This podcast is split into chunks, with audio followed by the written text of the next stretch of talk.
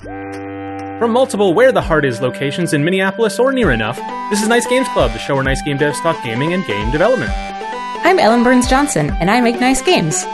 I'm Steve McGregor, and I make nice games. And I'm Arthur Croy. I too make nice games. For this week's episode, our topics are the Serious Play Conference and working with family. And so, if everyone's ready, let's start.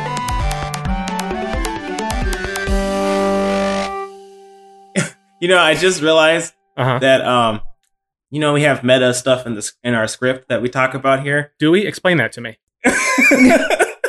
we just like keep track of like random news and things that are going on in our lives. Right. It's an official. It's official place that we can waste time on the program. Yes. Right. And I neglected to add my brother in this meta. You mean Um, you mean Charles McGregor? yes, Charles McGregor. Well, hold on. Let's let's get him in here so he can address that directly. Charles. Episode 37. Ugly and hard to use. July 31st, 2017. One hour, 12 minutes, and 20 seconds in. My brother. I come from a fighting game background. Oh, When I no, he didn't. I'm always looking to improve, improve and actually short of enjoy losing. Weirdly enough, it's a strange way of approaching that. Mark, we should get really get Charles on for a second opinion on that. My brother. Oh, because I'm sure he enjoys it too. That's all he ever gets is losses. Oh. Martha. Oh, oh, oh, shots fired.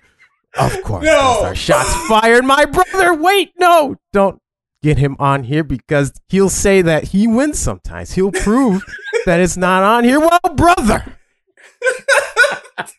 that day is here. Any Oh, no. game of Mario Kart, scratch that, any racing game, any shooter, you need three people on one team to beat me on Tetris. You see me in that Moonfields. I beat you in Elemental, and no duh, I win in Hyperdot. I am here to set the record straight. My name is Charles McGregor, and this episode was a long time coming. Well, Welcome to McGregor versus McGregor 2020, the podcast. Oh, no. Shut the stream off. We're done. That's the episode. you've been holding on to that for three years. Oh yeah. Uh, Well, okay. Stephen, we're not going to need your services on the program any longer. I think we have a. I think we have a replacement McGregor. For real. Oh my goodness. Well, I mean, right, we, oh. like we did say, this is the time to waste. So, uh, Stephen, would you Yeah. like to respond? I don't. I don't. I don't even know what to say. I did not expect that. All right, win to, Um, win to Charles then. Yeah. All right. Fine. You get this. This round. Yeah, I guess you uh-uh. enjoy losses now. Well, Charles, Uh. we've, we've invited you on here, um, not for that, but we should have because that's a great reason. That was Um, amazing. yeah. Um, but uh, next week, uh, we're going to talk to you about uh, level design. Um, that's going to be a lot of fun. But we thought we'd have you on this episode as well because we record these all at the same time. Uh, and because Stephen chose a topic working with family uh, this week, and we figured we could have more of this friendly banter. Uh, but that's going to be later on in the show. We do actually have some news to get to. Um, the first Yes. one is, uh, um, and we all were like, "What? What happened in the news this week?" And one of the big things was Mixer is no more um, Mhm. which I, none of us are that into streaming, and so it, it, it maybe that's why we forgot. But it's a big deal, Yeah. right? Yeah. Well, specifically because like now there's, I mean, I guess the only competitor on, for Twitch now is Facebook Gaming. Which I mean, I don't know about y'all, but I definitely don't. I forget that Facebook Gaming exists. Yeah. Well, it's Oh. and it's not a Yeah. huge player either. Yeah. Um, Mhm. I I think uh, uh, YouTube gaming, um, people stream on YouTube, and so that's, Oh, that's that right. is probably its other main competitor. But in terms of Sure. like a Twitch style um, service, there is no direct competitor. You know. yeah. Maybe maybe I'm thinking about Mixer in that way because, or Facebook Gaming in that way because Mixer the. Uh, I think the streamers are getting moved over to Facebook Gaming. It sounded like. Yeah, M- Hmm. Mixer is uh, in their announcement. They're like, "Oh, we're going to to ease this transition. We're going to uh, basically unload a lot of our services and um, and subscribers to like just map them to Facebook Gaming. I don't know the details, but that was their announcement, and I think a lot of people on um, Mixer uh, were like, uh, "No, thank you," and so they just they all just went to Twitch Yeah. just by Ah, themselves, you know, and yeah. there, a lot of them are facing difficulties because, like Twitch, Mixer, um, uh, even though it was pretty small, people did try to make a living on it, and uh, there's- Mhm. there were partner status and ad deals and all that sort of thing that the the streaming, um, you know, um, lifestyle is about, and they now just have to completely rebuild it, which is just goes to tell show you like how dependent you can be on these these services and these companies, hmm um, Yeah. hmm which These is platforms that get spun up really quickly because that's how things move these days. Mhm. And then if they don't pan out, they the decision is made within. I mean, how long has Mixer been around? Far less than a decade. Yeah, only a Hmm. couple years. It was a service called Beam, and it was started as a Twitch Mhm. competitor, and it was ba- That's based based on like just their technology stack was better. That was their pitch, um, which is not a good way to get viewers or streamers, frankly. But it's, Yeah. you know, a better service, a better product is almost not the wrong. It's the last way to get customers, frankly. Uh-huh. Um, uh, but um, uh, it, it the technology was good enough that Microsoft bought them, renamed it Mixer, and and spent a long time trying to make it viable in the marketplace. And so you know it's gone now, and Microsoft may have, to a lot of people's view, pulled the plug when they didn't need to, or maybe it wasn't time. And certainly they have Yeah. buckets of money they could have. They could have held off, right? They could have bled a Hmm. little longer. Eh. It- but like, I don't know, if it weren't for them, would it have been a player at all ever? I don't know.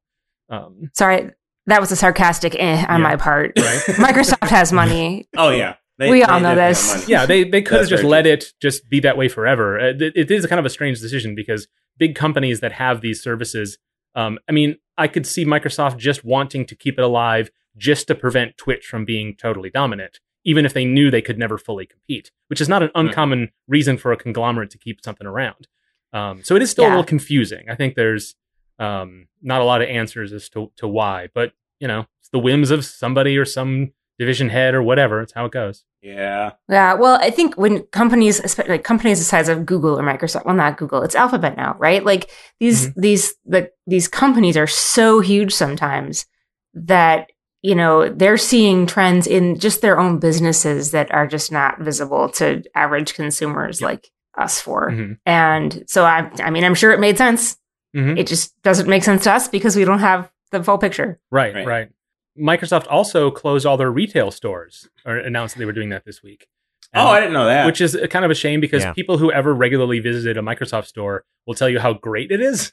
Hmm. yeah, they are really nice. They're like nice. They have like really Mm-hmm. incredible staff and uh, their, their demos are amazing compared to like a place like Best Buy or something. But you Mhm. know, who knows how mu- how profitable it was to to, to maintain Mhm. a retail operation. And it It's could just true. be that, you know, oh, this is either breaking even or we're losing a lot of money. We just don't want to be in this business anymore. hmm there's no that's what happens when you have like a company that has lots of little divisions is that those divisions don't have their own motivations it's it's all from Mhm. the top and so as much as it can be useful to have be part of a larger group and and benefit from all those resources um you don't that your um your place in the market your sense of what how to compete is completely warped uh, uh, Yeah. from a normal way of doing things and so um just microsoft two high profile examples it really teaches that lesson Yeah, with uh, Microsoft, Mhm. uh, they actually did say that they were going to close the Microsoft stores next year um, uh, to Oh. get past the holiday season because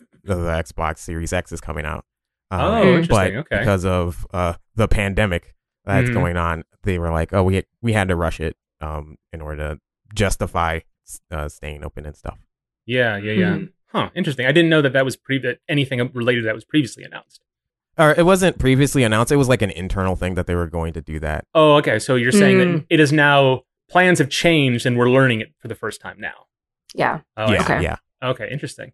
Oh, yeah. Because I think a lot of people reacted like, "Wait a minute, they have a big consumer push this this holiday. What a weird time." Yeah. But um, yeah, I don't know. Hmm. Uh, speaking of streaming and speaking of Twitch, I guess um, it's a little bit of a segue. Uh, Uh-huh. Twitch has been uh, maybe they've been made an effort to ban some problematic streamers uh, rather than just case by case. They're actually do, going through and seeing if they can weed out um, troublemakers, which is about the most generous description I can have for them. yeah, This is new, right?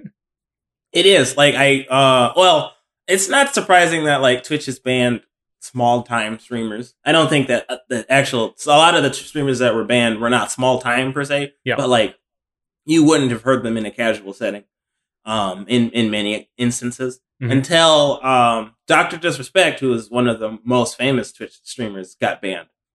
Um, and he's been notorious for doing a whole lot of uh not good things. Yeah. Like, eh, you know, like he uh filmed in the bathroom or something. Like Yeah. Anyways, a bunch of yeah, a bunch of bad stuff. We don't have to go into it exactly, but His handle is Doctor Disrespect. So like I yeah, exactly. This is the this is the time where I have to like say that the thing about streaming that's good is that it gives access to everybody.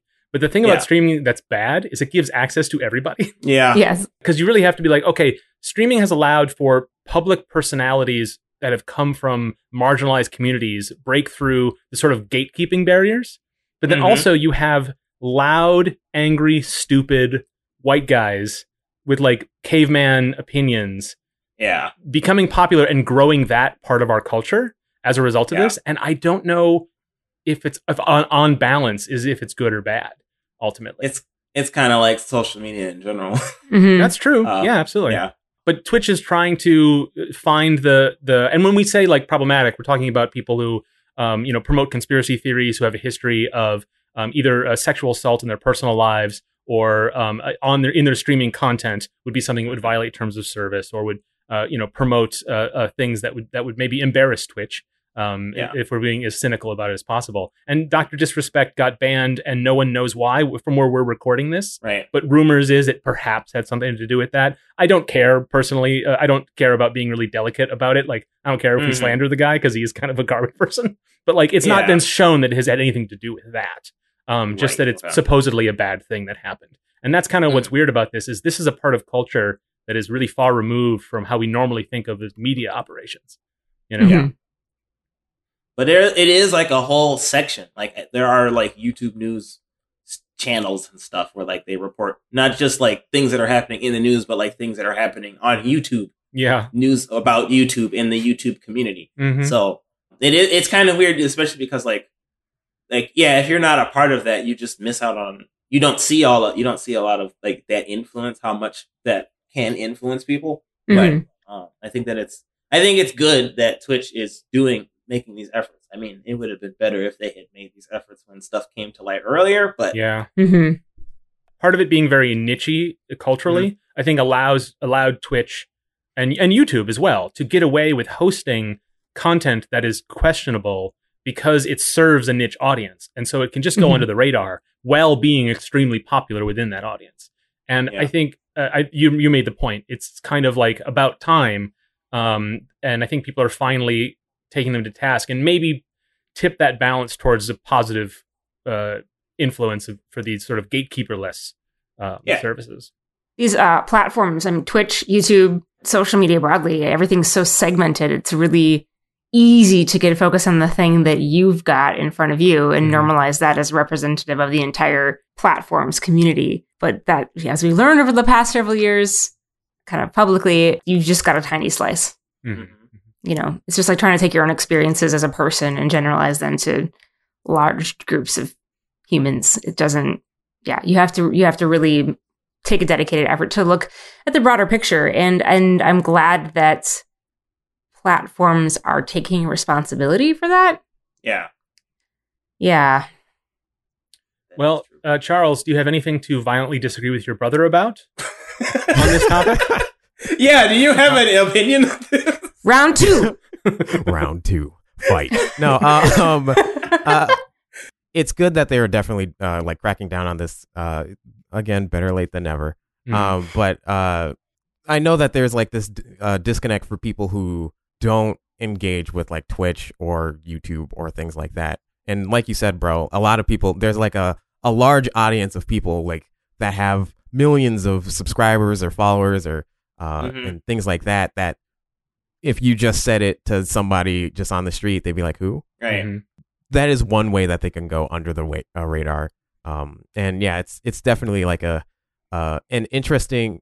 I don't necessarily think it's an interesting balance. It's just a it's a thing that if you just like if you go at the uh, just under the surface of like Twitch or uh, YouTube, then you can see like oh, there's like this huge, you know, it's the huge iceberg of uh, a community um, under there. And yeah, it's it's unfortunate that any of this stuff happened to uh, like people or like uh, they these people have been in uh, positions of like power slash influence.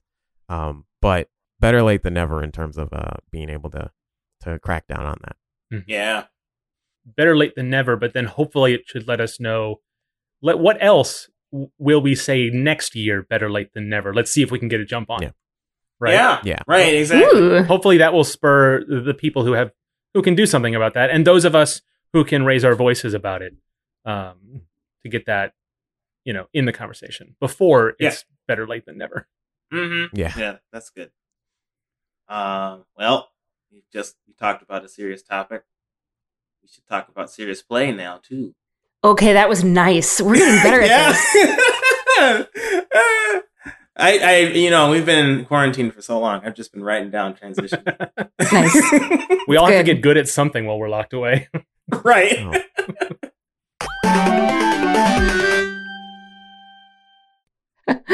yeah. Okay. So serious games. Um, the serious play conference was this last week, and I attempted to go, and there were just so many roadblocks this year to me Yeah. getting there. hmm Um, the so the Serious Play Conference is a conference that happens annually in New York. It was uh, created in 2009, and this year it wasn't in New York because conferences don't happen the way they used to. Right. Uh, and they experimented with taking the conference online and doing a digital version.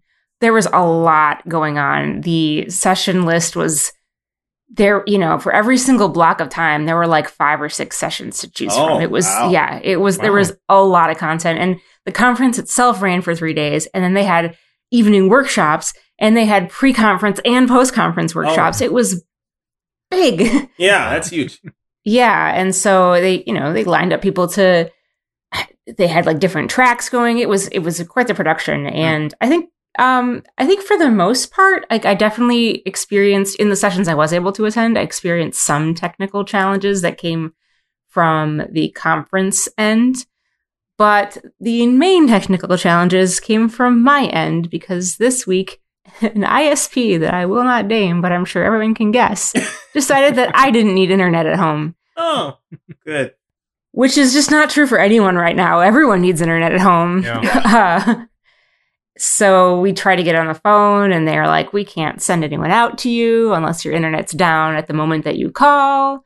Uh, And oh, if it happens to be down at the moment that you call the schedule, we're also going to check it when the technician's about to come out. And if it's back up, they won't come out yeah. it was pretty rough. Um, but I was able to make a couple sessions. And the other thing too, and this is the cool thing about online conferences, right?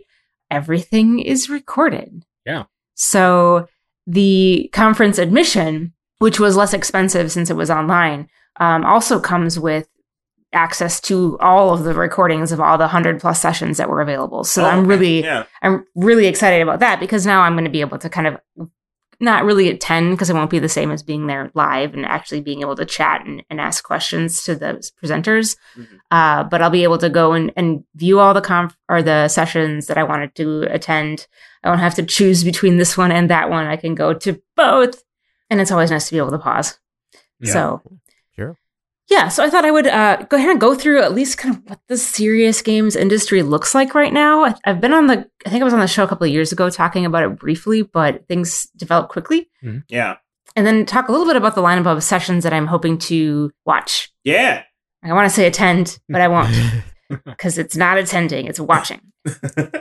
Okay, so some cool stuff that kind of comes to the fore when conferences like this are being advertised is like what what industry are they representing? Why is that industry worthy of having a conference? Like what you know they, they'll post industry stats in kind of a in a in a play to get people interested, and in doing that, the stats become really really easy to find. So there is a I think an annual p- report by an agency called Metaari, and I'll link to this in the in the show notes. But they've been putting out kind of an annual game based learning industry forecast and analysis every year, and they have basically been saying that by 2025, the serious games industry is going to be, I think, around 30 billion dollars in annual sales. Um, and compared to now, that's looking at like a 27% annual growth rate. To kind of give you a comparison, from what I understand, the console market is around like 10% or thereabouts, maybe a little lower, maybe a little higher.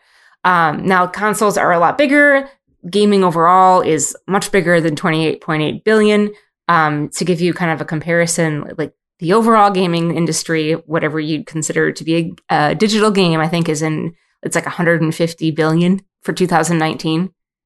Globally, it's it's big, right? Mobile right. mobile as a segment of that is 68 billion. So serious games or game based learning still not uh, as big as those other segments, but uh, it's growing really really quickly. Mm-hmm. And bigger than I think a lot of people would guess, right? Yeah. Yeah, and I think you know there's there's some interesting questions that you probably have to ask when you're looking at that data. Um, what constitutes a serious game? Was it a game that was made for entertainment purposes and then was like converted in some instances to classroom work? There are some groups who've been doing that with Portal, for example, but mm-hmm. I don't mm-hmm. think that the developers of Portal, I don't think Valve was saying, all right, we're going to teach people about physics with this game, right? That wasn't their intention. And maybe that's one way of kind of breaking it down. I'll, you know, we'll link the report and you can dig into that on your own. Yeah. Point Point being, it's big already and it's growing really, really fast. Have Have you defined a serious game?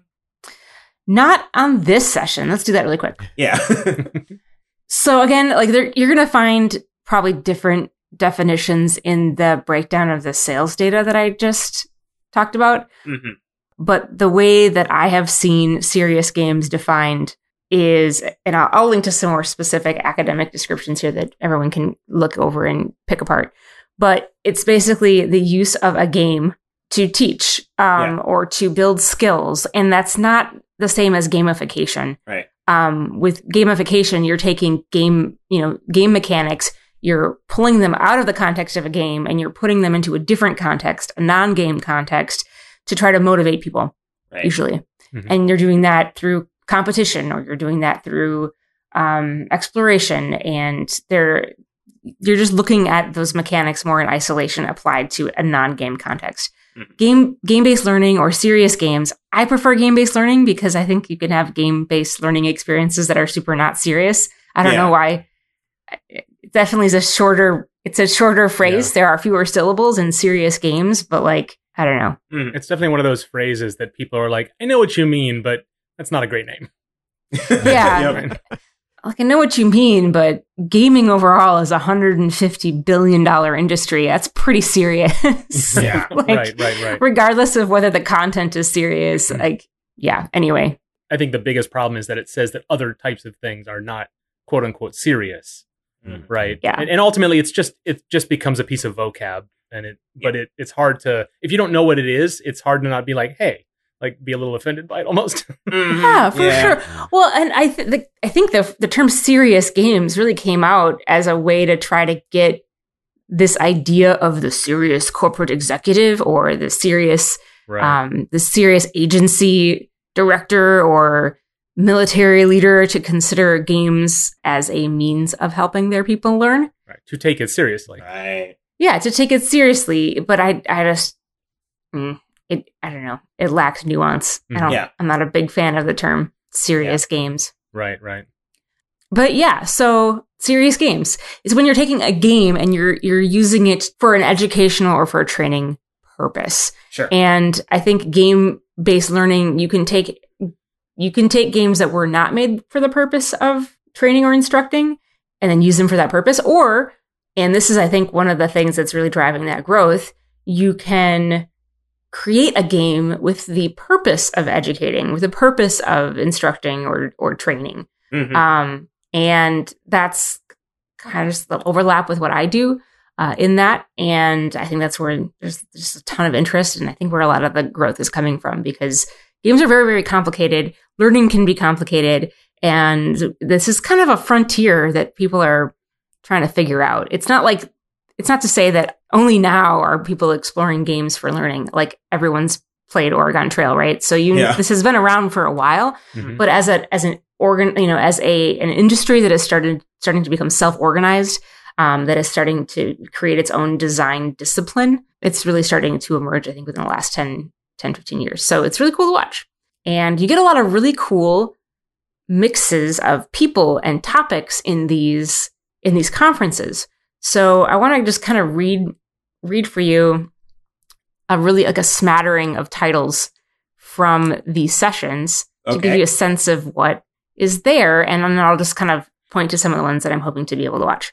So there's the keynote by Russ Shilling, um, and it the te- keynote was titled "Pandemics to Psychological Health: What Developing Games Can Teach Us About Social Impact." Okay. And I think there's also something about Muppets in there. Is that the full title? Yeah, it's Pandemic Psychological Health, and Muppets: What Developing Games Can Teach Us Oh. About Social Impact. Okay. okay. There you go. that tracks. Yep. For sure, watching that one. oh yeah. Oh yeah.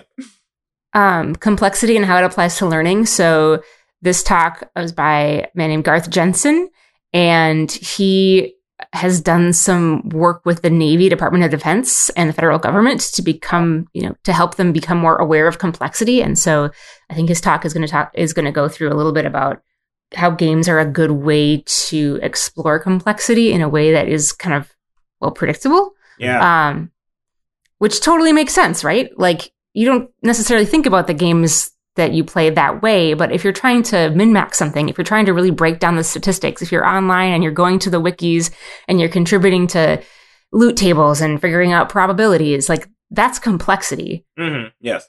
and that's an example of of learning complexity and breaking it down and trying to make sense of it. Deep learning for serious games and simulations, so that's AI. Oh yeah. Okay. Yep. There's a great one called Teach Like a Dungeon Master How RPGs Can Transform Education. Mm. How games work well for healthcare training. Dang, these all sound really good. Really, really good, Yeah. right? But you can, I mean, here's a couple of really, these are a couple that I really wanted to, to go to or listen to. Mhm. Assessing the neurodynamics of uncertainty during serious play. Okay. Right? I didn't understand half those words. I know. It's so cool. yeah. Operational VR from play to simulation to military operational use. Dang.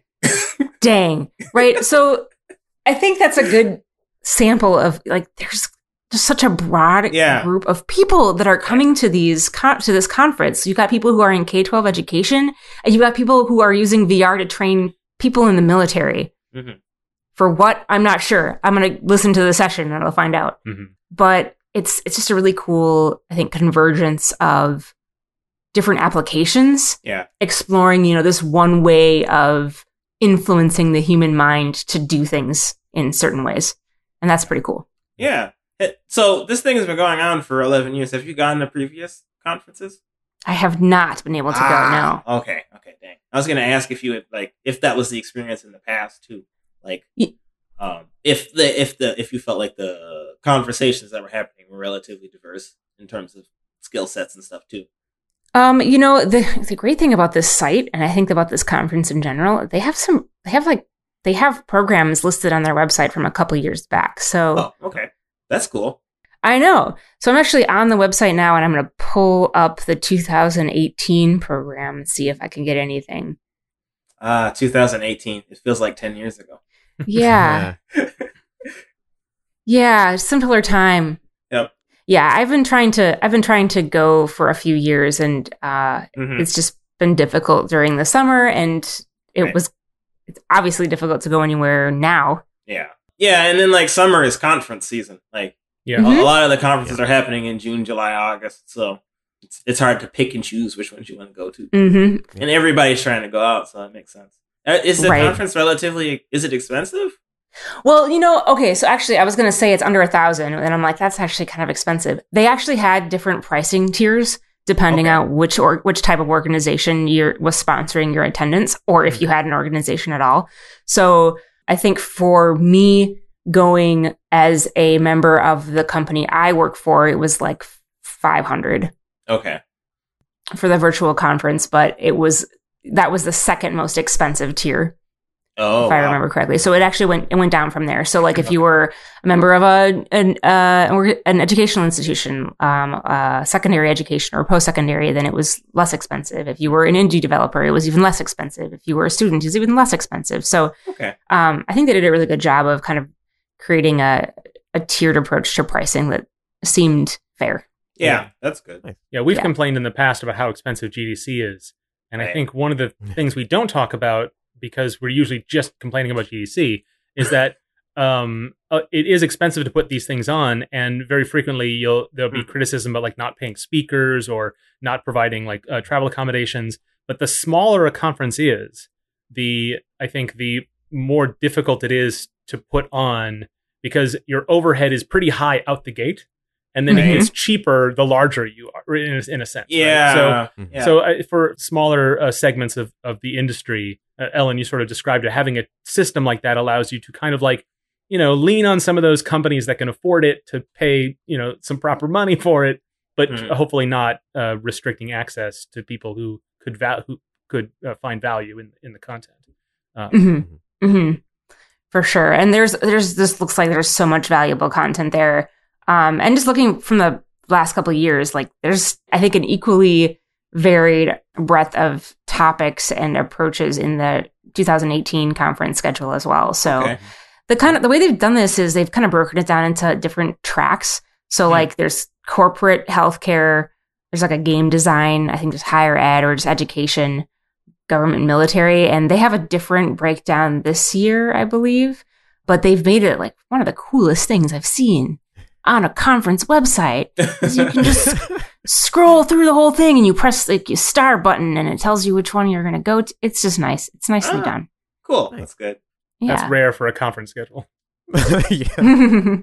Uh, it's really good to uh, hear that. I've, I guess, I've put my feet in the pool of uh, education games and uh, and learning and things uh, because I was in uh, college. I was like a, a, a VR AR assistant, uh, and I Mhm. was working with a bunch of like professors who were like, "Oh yes, I want to have video games inside of my uh, classroom and things like that." Mhm. um, and the the change from when I first started doing that to the last year that I was doing that was already I was like, oh, you actually want to like include like have video games and include that and, and put that in your learning rather than yes, I want to game of uh, gamify whatever Mhm. my teaching thing is. Yeah, right. Um, and yeah, just having hearing that list of things uh, is just like incredible that um, there's so many different like studies and, and so many different uh, like avenues that you can go down.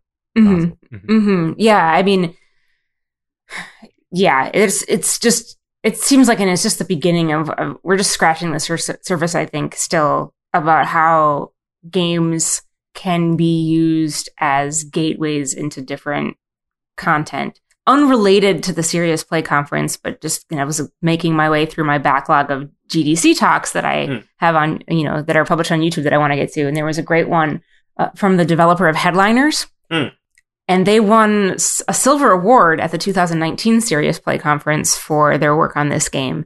And it- it's a great talk. I'll- i mean again not from not from the serious play conference but it, it's obviously topical.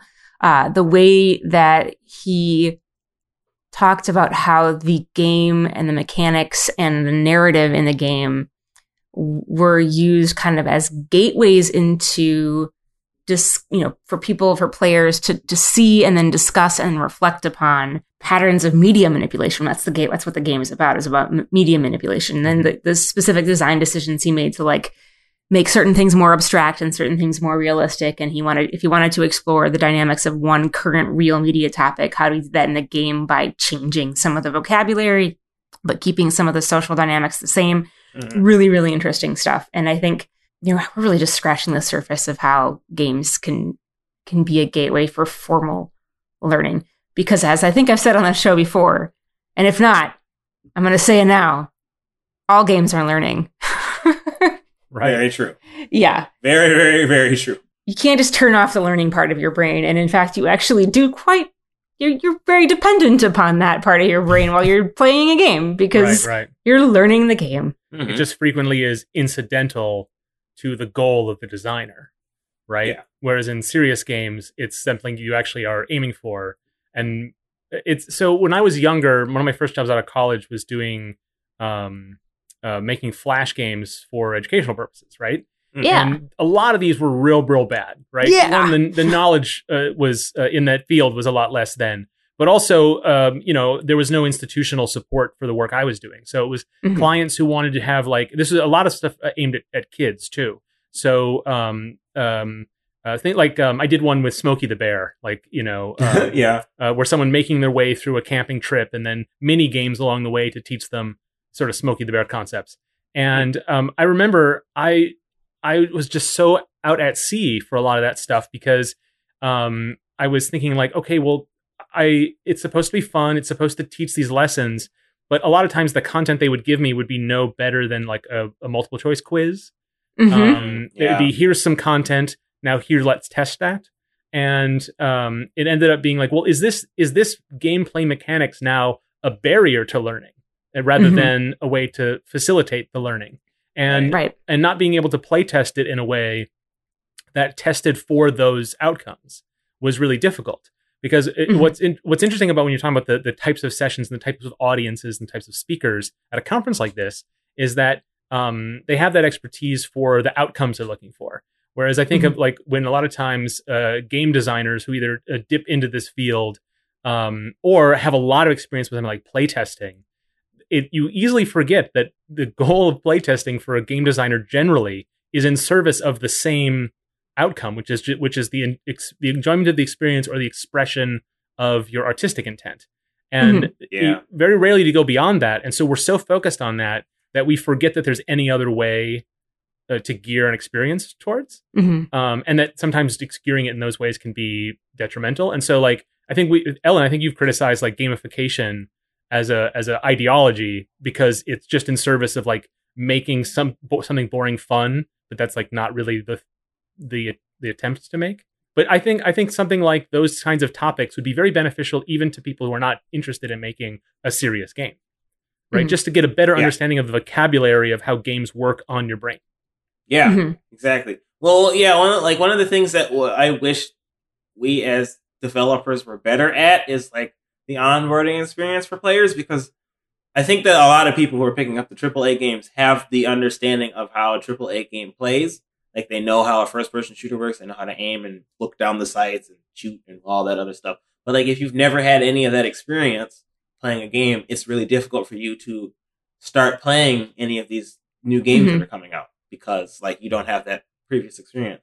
So I I, uh, I think it would be interesting to like look at how uh, some of these games that are purposely purposely made to teach you something um, and to teach you something you know uh, with outside skills um, and it, like look at that um, from a perspective for making uh, entertainment uh, focused games instead hmm because like I, I think that's something that I think that's something that we're really lacking. Like there's a whole audience Yeah. of people out there who would play a game if it wasn't so complicated for them.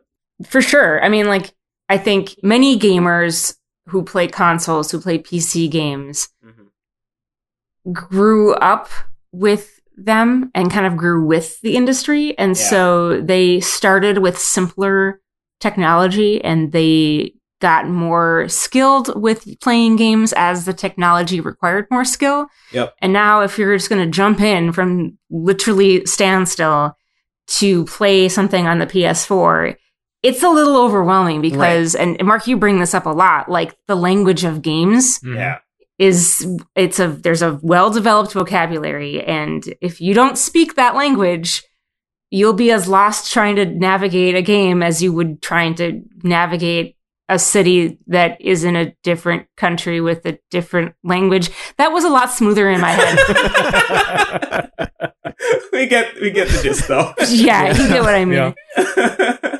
this is something we can maybe you know we can maybe do a nice games jam with about this i think sometime. But uh the way that i've been the way that i think about it is when you're trying to design a game to drive towards a specific learning or behavior outcome yeah, you want to look at the dynamics. So you if you're familiar with the mda framework we'll link to it in the show notes. It's the me- mechanics dynamics and aesthetics. Mhm. and your mechanics are like the rules and the dynamics are like the gameplay and interactions that emerge from those rules in action and the aesthetics are aesthetics um if you want to use a game you got to make sure that the dynamics of your game line up with the dynamics of the learning outcome you want the other pieces can can be a little bit more fluid, but it's if you really want a, a strong outcome for your learning game, the dynamics have to be aligned with what what you want your outcome to be. Um, and usually in life, other than testing, you don't have to do multiple choice questions. Mhm. Usually, you do have to make decisions, but like life is more complex than a multiple choice question, despite what Black Mirror would have you think. So when your when your mechanics are multiple choice and your dynamics are get a lot of multiple choice questions right, it's just not that compelling because it's there's that's not real life. Like let's Yeah. do better. Yeah. Yeah. So, Stephen, how are we going to transition to the next topic?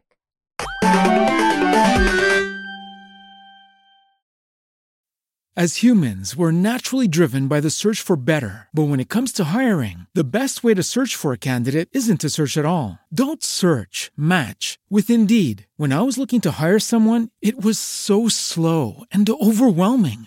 I wish I had used Indeed. If you need to hire, you need Indeed. Indeed is your matching and hiring platform with over 350 million global monthly visitors, according to Indeed data, and a matching engine that helps you find quality candidates fast. Ditch the busy work. Use Indeed for scheduling, screening, and messaging so you can connect with candidates faster. And Indeed doesn't just help you hire faster. 93% of employers agree Indeed delivers the highest quality matches compared to other job sites, according to a recent Indeed survey. And listeners of this show will get a $75 sponsored job credit to get your jobs more visibility at Indeed.com slash podcast. That's Indeed.com slash podcast. Terms and conditions apply.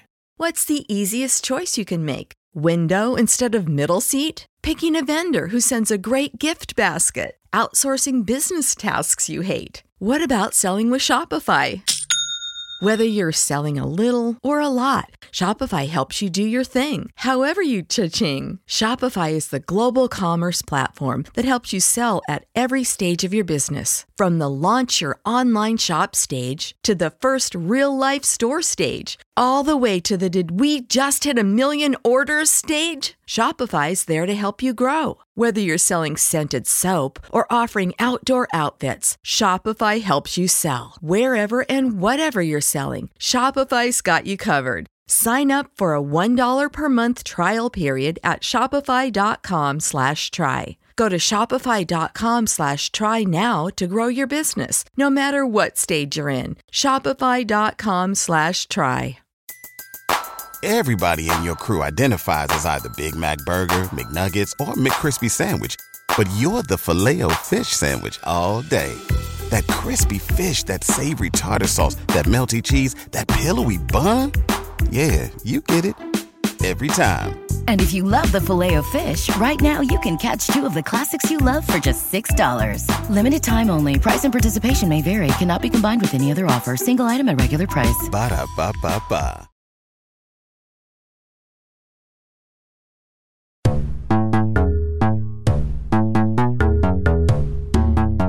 You know what I love, y'all?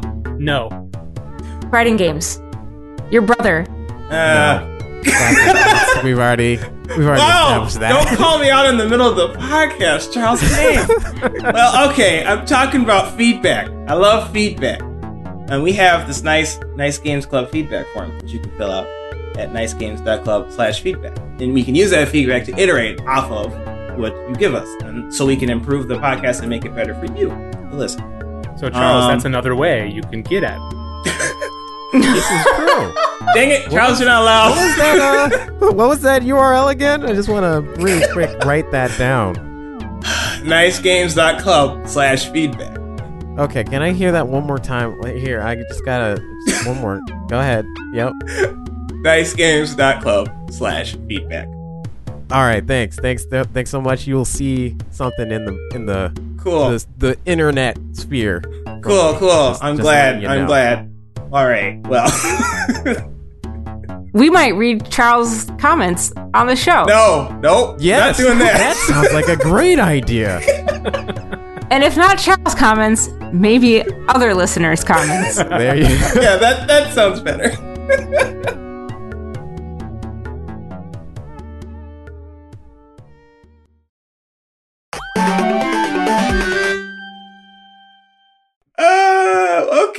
sounds like a good transition. Um, my topic is working with family, and uh, Charles is here on the show, and he gets on my nerves.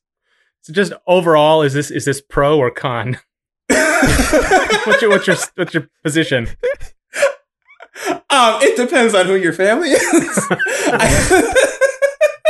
Still up in the air for us, clearly. yeah, I guess. Yeah, I mean, we've been working on the game for what, almost seven years now. I don't know how um, we are still living today, frankly. Yes. Um, There you go. You're still talking. I do We honestly are. You're still family. Both of you have uh, done other have uh, produced and made and released other games in the meantime. Yeah. I wonder if that Yes. is. I mean, certainly it's delayed, perhaps the game you're working on together, but perhaps it also saved both of your lives. that's a good point. it's a very good Yes. point. These are the true statements. Yeah. Uh, yeah. It's kind of a given right now. Everyone's in different places. But just to confirm, you guys are not like, you guys are going through this pandemic in separate locations, right? Yes, Yes. yes. I have my own apartment, and my brother is not here. So Okay. so no matter what Steven thing. says, Charles won't be able to hit him. that's Nope. true. No, It's a normally dang this shame. is the other way around, where he hits me in the shoulder. Yeah, well, he's like, that's- good job. That's that's fascinating too because Charles is getting all of the like jabs in and stuff, and I can't Mhm. hit him for it. And Ah. Great. Because that's the way you uh, debate is- him. this- no, he says I- something witty and you just whack him on the shoulder. like, good job. Whack. I mean, that's not the full story. See? Sometimes I get Huh? jabs in. I don't know. I mean, you're the older brother. Yeah, So- this is my job. I'm Yeah. supposed to hit him. I'm not supposed to hit him. Oh, this is not. Oh my goodness. Okay, going um, well. I wasn't going that far. Just keep going, bro. Don't don't hit your family. Uh, I'll, I'll save you guys with a serious question. yes. Um, so before you started working on games together, had you done any other type of creative stuff? Like things that you'd need to plan and execute. Had you done any like meaningful execution on projects and stuff together before you started Um, games? Or you're like, we're just gonna jump into this really difficult medium and we'll make it work. Well, it's interesting you bring that up because like we when um, we were much younger, like I was was I eleven and you were ten or something, Charles? We we Uh, tried to work on a yeah we tried to work on a game together, but I I discovered at eleven that I hate programming, um, and that hatred exists to the, to this day. Uh, I didn't do you a lot of good because you're a professional programmer, but okay. I know, right? That's Yeah. exactly. I don't know what I was thinking now or in the, or in the past, but we tried to work on stuff and like it didn't quite work out because I think our skill sets. I mean, we, we didn't have developed skill sets. I guess Charles had always wanted to be a game dev. Okay, Well, okay. Yes, I didn't Yeah. want to be a game dev at that point. Charles but, the um, genius at ten years old. Thank you. Finally, the recognition that I deserve. Uh, no, uh, yeah, it, it was an interesting thing because yeah, it was when you were like figuring out, oh, I really don't like programming. I was like, Mhm. oh, I really want to dive deeper into all this stuff. Yep. yep. Um, so it was me pestering you to want to do things. Uh, where I was like, uh, oh yeah, I have this idea for Fort. Uh, it's the game. yeah. It was inspired by Super Smash Brothers Melee's. Uh, what is it? Green. Uh, what? Uh, what's the Kirby stage? Oh, green greens. Yeah, Green Greens. It's just the same word twice. Y- Yeah, it's the same word twice. How did I not Uh-huh. remember that? I know. Uh, but but yeah, so we had like uh, uh, we had this idea because we were doing some weird in-game battle thing where we had uh were we both like Fox or something people that can shoot out projectiles. And then Yeah. we were fighting on the two uh fort stage or like block areas, and I was like, Mhm. oh, what if we made this into a game? yeah. I had completely forgotten that that's what the inspiration for that game was. Oh yeah, Huh. Okay. yeah, and then I was like, yeah, let's keep on doing this. Let's keep working on this, and then you. Uh, eventually, I- were like, ah, I don't like programming. Yep. mm. so I guess like we had tried to work on a project in the past, and like we were both brothers, so like we kind of like played games together, and some of those games involve storytelling. Mhm. Um, so arguably that was uh, a project we had worked together in, but like we didn't like explicitly seriously work on a game together until actually until we started working on Vengeance. I think. Hmm. Yeah. Um, but like uh, the way that we have it uh, split up the roles is Charles he does the art and the music for the game, and then I do the programming. With why I've been making this decision for many years. Why do I keep doing this to myself? Um, so I decided I wanted to program, um, and I just do the programming, or part of the programming, and then Lane does the other part. Mhm. And the way that like we've been doing that project, Vengeance has worked out okay, except that like I think our family dynamics leak into our working behaviors together. In that, Yeah. like Charles will pester me about a thing, and I'll get annoyed and ignore him. Um, and specifically, he's pestering me about art, and I uh, art is a art is a language I don't understand. You know, so like I, I've gotten a lot. Be- I've gotten a lot better of it as of late, but like it, it takes me a while to get up the motivation to even start thinking about art things. Mhm. Um, and so like it, it's been hard for me to talk with Charles about it because like he'll like bring up terms and things I don't understand, and then I get frustrated. Uh, Yeah, like what do you want Gwen to be? And then you're like, yeah, I don't and know. it's like I don't know. Stop asking me this question. oh yeah, so hard. Some animal from the ocean, obviously. Come on, Yeah. jeez. Um, Gosh, Charles. come on. Come pick, on. pick up the pace. Obviously, that's what I'm saying. Um, but like we we've ended up establishing a work pattern so that like Charles just comes to me with like really important pressing questions, or like goes to Lane about like art things because like that Yeah, I think works better for us. Yeah. Um, but I mean, it also has allowed us to, you know, because we argue all the time, um, we are a lot more, ex- I think we're a lot more expressive than like maybe people who, you know, are just coworkers, um, Mhm. about our opinions about things. And I think that's made the game better for it as a result. Hmm. right you you saved yourself that point of like oh i don't want to make him upset but i def I, ha- I have to address this thing i'm not happy about or disagree with Yeah. you can Yeah. just be like charles exactly. and just like Yeah. get right to it yeah, definitely. but but you but but you've said one of the downsides which is that uh, you because it's it's so easy for you to just be combative that that Mhm. can produce results but it could also delay action Yeah. Hmm. definitely Right? that has happened uh, before. Where, well, I guess I, this is me coming from the side of yes, brother, you should do this thing, and then my brother was like, no, because you're you, Charles, and then I'm like, well. And then, like, yeah, a year and a half later, it's like, oh yeah, I should have probably done that. yeah. Okay. That I mean, happens you, a lot. You, you both joked uh, on the show, but also Uh-huh. you know just out in the world about like about you know your uh, propensity to argue. But Mhm. um, do you find that it actually uh, makes bad habits sometimes? Because like you described, like it takes goes on a while. Do you find that when you fight about something like a mechanic or a or like should it should this be yellow or green, like something very specific? Do you find that you end up becoming more invested in like being right or like enjoying the fight Mhm. less than actually Mm. coming up with a solution? Yeah. Uh, I I have found that to happen sometimes. Yeah, that's very true. Yeah, Hmm. yeah. Um, or as uh, we've been working on Vengeance uh, longer, I think that, that that has died down a lot. Uh, Yeah. Where like before, yeah, we would just totally just fight, and then we'd be like, we're in the middle of a fight, forget why we're fighting, but then just continue fighting, Uh-huh. uh, which is great. It just feels awesome. But um, uh, but yeah, uh, when it when it comes to us like talking about um, like yeah, I'm going to talk about oh, what about the this UI thing over here, and then my brother's like, I don't really have much of an opinion on this or or whatever mhm. it's a lot easier for us to be like, okay, that's that's okay, uh, because I am doing somewhat like separate work.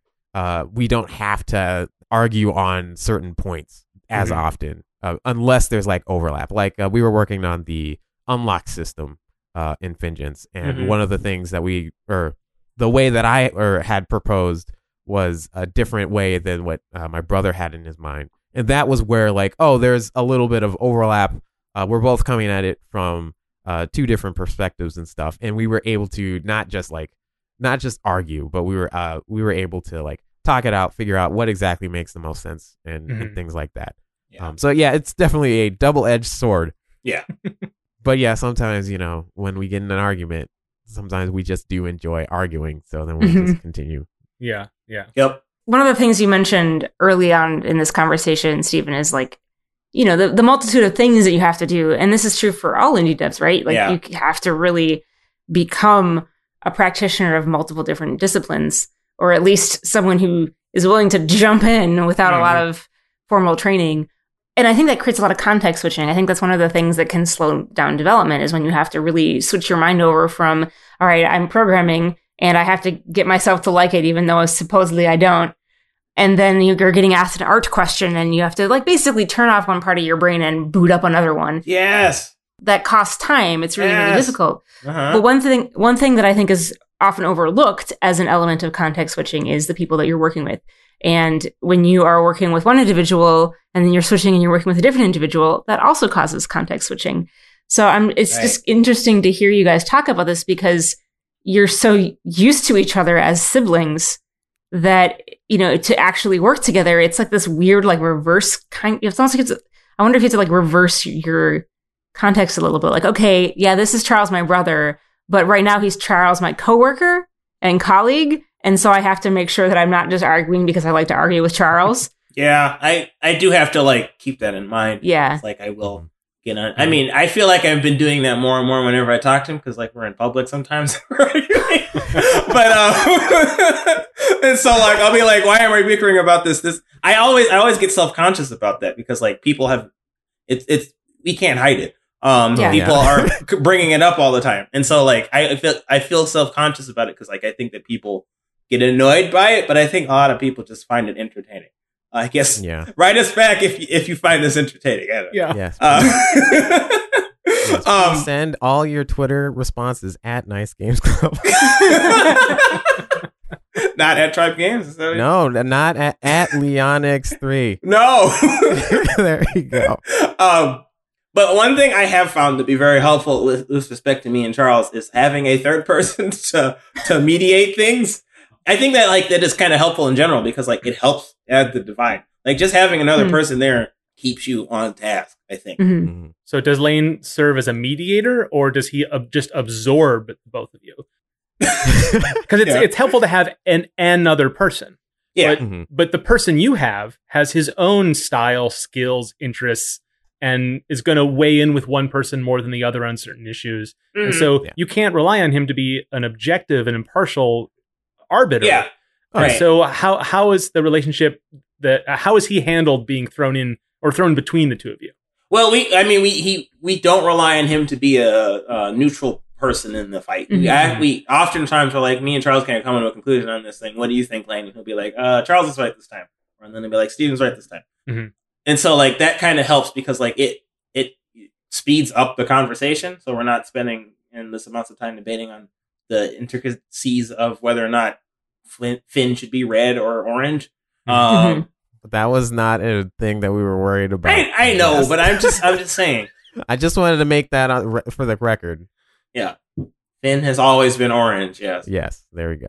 But yeah, like that, that I think that has been helpful. And I like yeah, Lane does have his own way of uh programming and designing things. So like actually I think Charles has like been a mediator for me and Lane's arguments on design too. Yeah. Um, yeah, yeah. I think that that that has been more because yeah, you two have more direct uh, things that you do within like the development of the game. Yeah. uh, because it's like talking about uh, the level and the enemy design, um, and like uh, all the different mechanics and balancing, and uh, whether you whether or not you should nerf something or buff it. yeah. or buff it.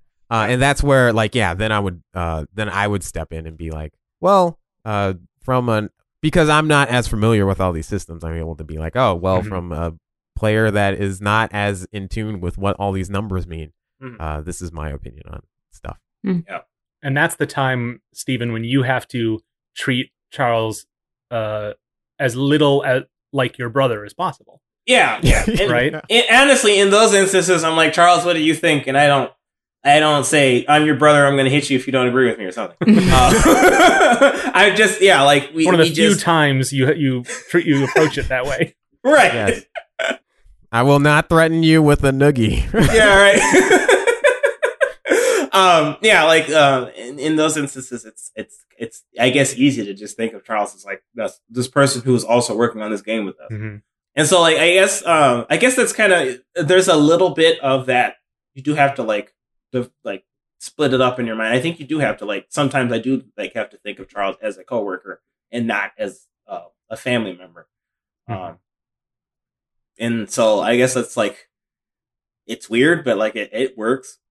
uh, I guess I haven't, uh, me personally, I haven't like had to switch, like turned on a switch, or I, I haven't been conscious of the switch, um, of being Mhm. like, oh yes, this is my brother, and whatever he is doing. I can't just start going like jumping down his throat and be like, "What the heck, bro?" Yeah. Uh, but there are things that I've just learned by just like working with you on like, oh, uh, I should not talk to you about art when you're in the middle of doing some programming thing, Yep. or I should like, or I should just like uh, get as far into uh, this UI thing that I'm working on, uh, and then bring up this UI, uh, the like these choices and things that like uh, uh, I tend to uh, give like multiple choices of like, oh, here's three variations of these things that I was thinking about, uh, and then three is normally the one that always gets selected, uh, Yep. regardless of whatever it is um so so yeah it- like just learning the dynamics of that um and of the like you as a person versus you as a brother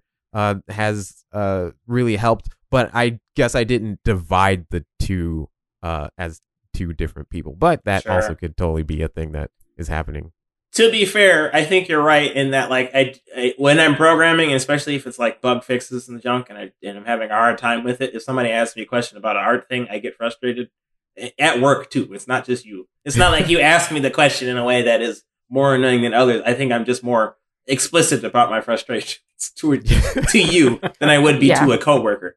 Is all. Yeah, I feel when I probably brought similar scenarios to you during Widget Satchel, I probably got a lot more of a measured, uh, teeth, teeth clenched response than Yeah. Charles would probably have gotten. I will admit it did happen a few times. Yeah. but like, and it's not your fault. It's just I was busy trying to deal with the thing, and I was tired and I didn't want to. Well, Yeah. you're, you're doing the mental equivalent of lifting a heavy box, carrying it up some stairs, and someone comes to you and you're like, "Hey, can I put this on top?" Yeah.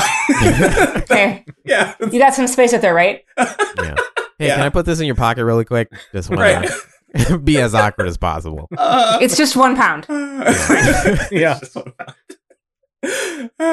well, I mean, I'm not the only one who's been working with um, family members on the show. Uh, Mhm. Mark, you've been working with Dale on Re-Revel, right? I don't know that you've been working on it a lot recently, but No, actually, since quarantine hit, um, Mhm. Dale has uh, stopped working on Reravel and is mostly now playing Civilization Six, um, okay. Which seems like an place. equally good use of her time. yeah. Um, No, uh, uh, longtime listeners will know that we did a nice games jam.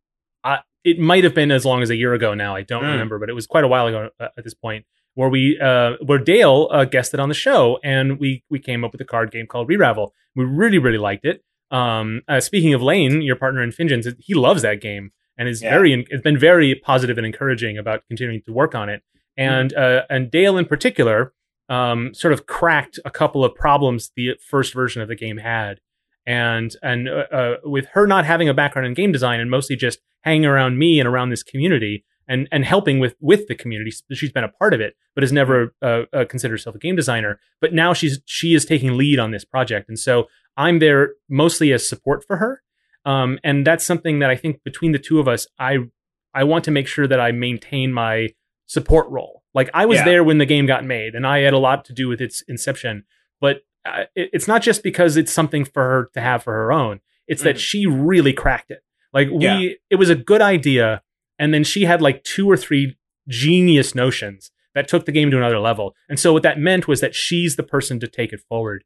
And Sure. so I, I, I'm trying to be very careful to make sure that eh, that when she asks me questions or when, or when I have ideas or when I'm helping her, that it's mostly a case of giving her the language to develop rather than necessarily um, being as much a, a co-owner of the project. So that's the that's what we've tried to do, and that's one of the reasons why I haven't pressured her to continue working on it. Because one of the things that I have in a collaborative environment is I move too quickly, and I Mm. will I, I very much want to get people on board, but I'm I th- feel I'm always pushing people past the speed they want to go, and so I I so I will find myself just leapfrogging and start making decisions and moving forward. And I try to be very careful about not doing that. And Yeah. I don't know how good I am at it. Uh, Um, I think that's probably something that I'm going to need to work on a lot more teams uh, for probably seven years or longer, like the two of you have, to, to get better at that element of it. And so I've been I've been trying to really make, let Dale continue uh, this project at, at her pace, but I'm very anxious to keep working on it Mm. like really really because it's so good and uh, even even uh, the just before you know everything uh, um, we all sort of hold up and work and sort of just regular work on that game stopped she had just implemented a couple of new really good ideas um, that we refined together that were really really good Um, so uh, so that process has been really rewarding. Like I do I lo- I do love playing that support role, if, but I have to sort of define it for myself, um, Mhm. and then and keep a check on it. I think. Yeah, you're Yeah. not really co-develop. You're like a mentor or a coach in some way. Yeah, yeah, and but I and I also can't let that be too defining either. You know what I mean? I, I don't know. It's um, it's uh, it, it's it's evolving, I suppose. Yeah. Well, I mean, y- y'all have been married for a, a long time. which is Yeah, we've been beautiful. together for ages. We're like best Yeah. pals. Like we we do have a good. Um, I mean, we have an excellent relationship for one, Mm. but we've and we have worked together on some things. Um, uh, you know, we've uh, um uh, uh, more informally, and so we already have kind of a working relationship style, more Okay. or less. Um, it's all just things here and there, right? It's the kind of things Yeah. that anyone, any couple that's been long enough together will like build a bookshelf together, right? Right. It's it's it's uh it's it's above that, but it's in that kind of area, right? Yeah. Um, but like we, you know, when um when we were doing VR nights uh, monthly, uh, um, we'd have people to play all our VR systems. Like we did that event together, and that was something that was a case where um it was every month we would we'd sort of sit together and say, okay, what did we learn that can make it better next month? And so that was a fun project we did together. It was my event, and then she said volunteered to help, and then it very quickly became our event, and I really, I really, really liked that. Um, and so um, that was a lot of fun because that was a totally different dynamic where Mhm. um, she was the assist for me on that, but we ended Yeah. up being sort of co-owners on that ultimately, um, which was pretty good. And so Yeah. I think after Re-Ravel, um, like I, I definitely want to see that game through. I would love to see Dale get it published um, as a card game. I think there's a lot of potential. Everyone who's seen it has fallen in love with it, and yeah. I would I would love, and it's not Dale's career, but I do have a fantasy that like then she can make the her next game, and I can be there to help. Like Mhm. I, I'm really I'm I'm excited about that, but that's it's so far off. It's still fantasy right now. Yeah. Well, do you find that like your home dynamic um, Mhm. impacts like your working dynamic at all? I mean, I guess you had said that like you have worked together on projects in the past, but it sounds Yeah. like those were more like home projects. Um, whereas Yeah. like this is more of a like a it, it, you have to establish a working relationship. Does that like change? I think part Things- of it is that uh, we share this a little bit. Like we, um, uh, there's the context switching that Ellen was talking about Yeah. between like a professional environment or a personal environment or uh, visiting family versus friends versus these friends versus that friends. That's a sort of a mm. social dynamic that a lot of people have. And so your question is very natural, right? It's like this is a different environment, a different context. So are we different with each other? And Yeah. we both share a disinterest in context switching at a personal level. Mm. Like if, if you work with me in an office, I'm pretty much the same. I don't like the idea of being a different person in a different place. And I don't know mm-hmm. how much of that is just me being stubborn about that. Like there are times when that's beneficial to to to um, uh, productivity, perhaps. Um, but I try to be the same person um, on a Friday night watching a movie with friends that I would be at a 2 p.m. meeting with people. Yeah. And so if that Mhm. means I, if that if if and that's kind of important to me almost. And uh, Dale and I share that partly because we've lived together for so long, so we've influenced each other in that way. Mm. And so I've definitely found that when we work together, it is, does does feel like we're just deciding what what to have for dinner. Is Okay. is, is the same kind of conversations. I don't know if that's correct. Do you know what I mean? Yeah. Like, I don't know if that's the if that's better or worse, but it works for us. Yeah, hmm I think that means it's good, right? yeah. Yeah. It's interesting to hear you talk about that that, that dynamic that because like it's very different from the way that Eric and I, my husband Eric and I engage with projects together because Yeah. we're generally a little bit whenever we start something together, we first talk about like roles and expectations and who's doing what. And it's it's not like, okay, so my expectation is you're gonna do this and you're gonna do this. It's okay, so these are the things I need to be doing, we need to be doing, and I, I feel more comfortable with this, and you I'm guessing you feel more comfortable with this, yes, and we kind of negotiate back and forth. And we do this negotiation and then we just go off and execute. And both Eric and I are certified in Scrum. Um, and so we kind of we kind of use that a lot Yeah. actually. We use like the the mechanics and of Scrum to get stuff done around the house. We've never done anything like particularly creative together of our own volition. We Mm. we've taken some creative courses together hmm where we went and we took a course like a blacksmithing course or something like that. Ooh, wow, you you took a blacksmithing course? Yeah, we You got to make us stuff. we did. It was like a, a one day workshop or something like that, and Mhm. we we made like a bottle opener. And well, Eric made a bottle opener. I did something. Hey, Okay. made a metal. I shaped some metal. Cool, Mhm. cool. That's more than Mhm. I've done. Well, equally as functional though. So I think you're on top. But yeah, like we, I would really love to to do some game development with Eric. He's got such a different mind than I do. hmm But you're both so organized. Yeah, but So I bet I, I bet that would be really multiplicative. Like you you because you have that experience working together and using those professional techniques to work on things around the house. I bet those differences in your like creative personalities would be really Yes. really amazing as a team. Mhm. It's my guess. There's actually actually I can think of one example where we did do something creative together. Uh, Mhm. He was working with his sister to start a business. Um, she was starting a coaching business, and they wanted to run it together.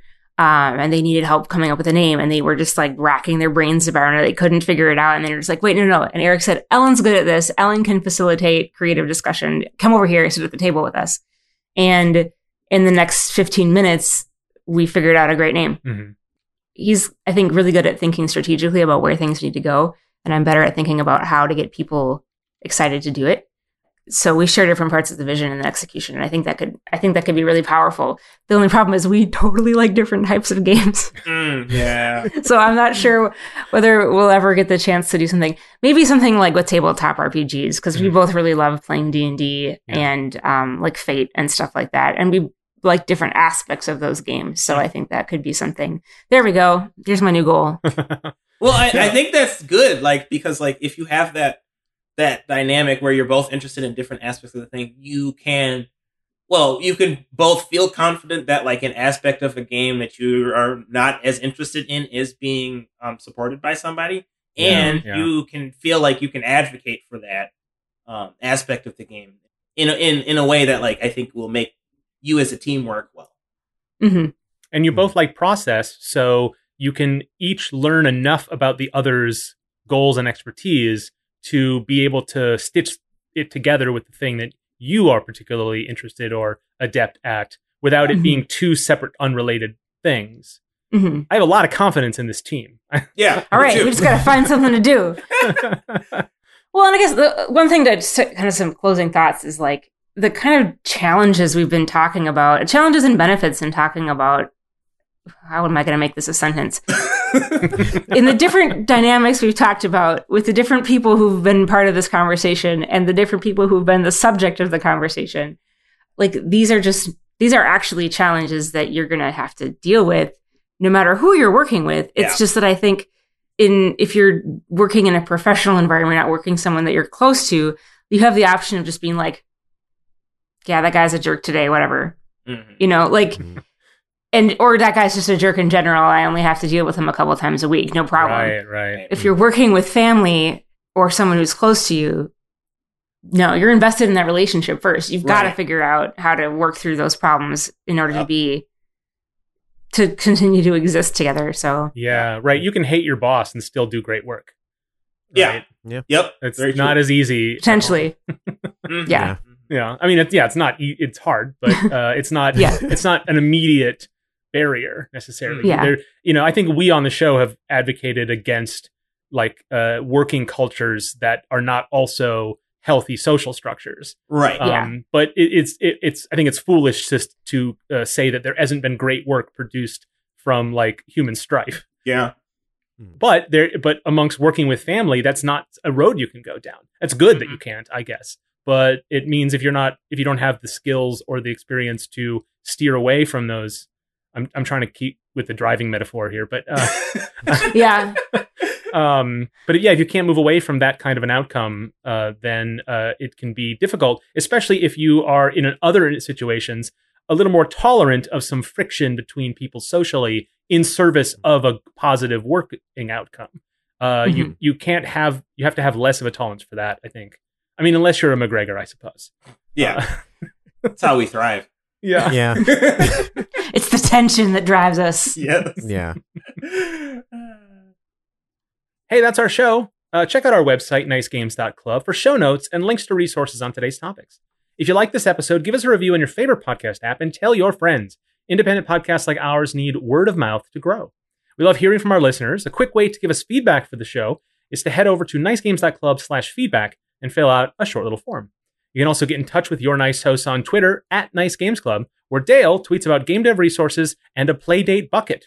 What is that? You'll have to uh, follow us to find out. Or you can email us through contact at nicegames.club. Ask us questions, suggest topics, or just say hello. So until we start again, remember to Play nice. And make nice.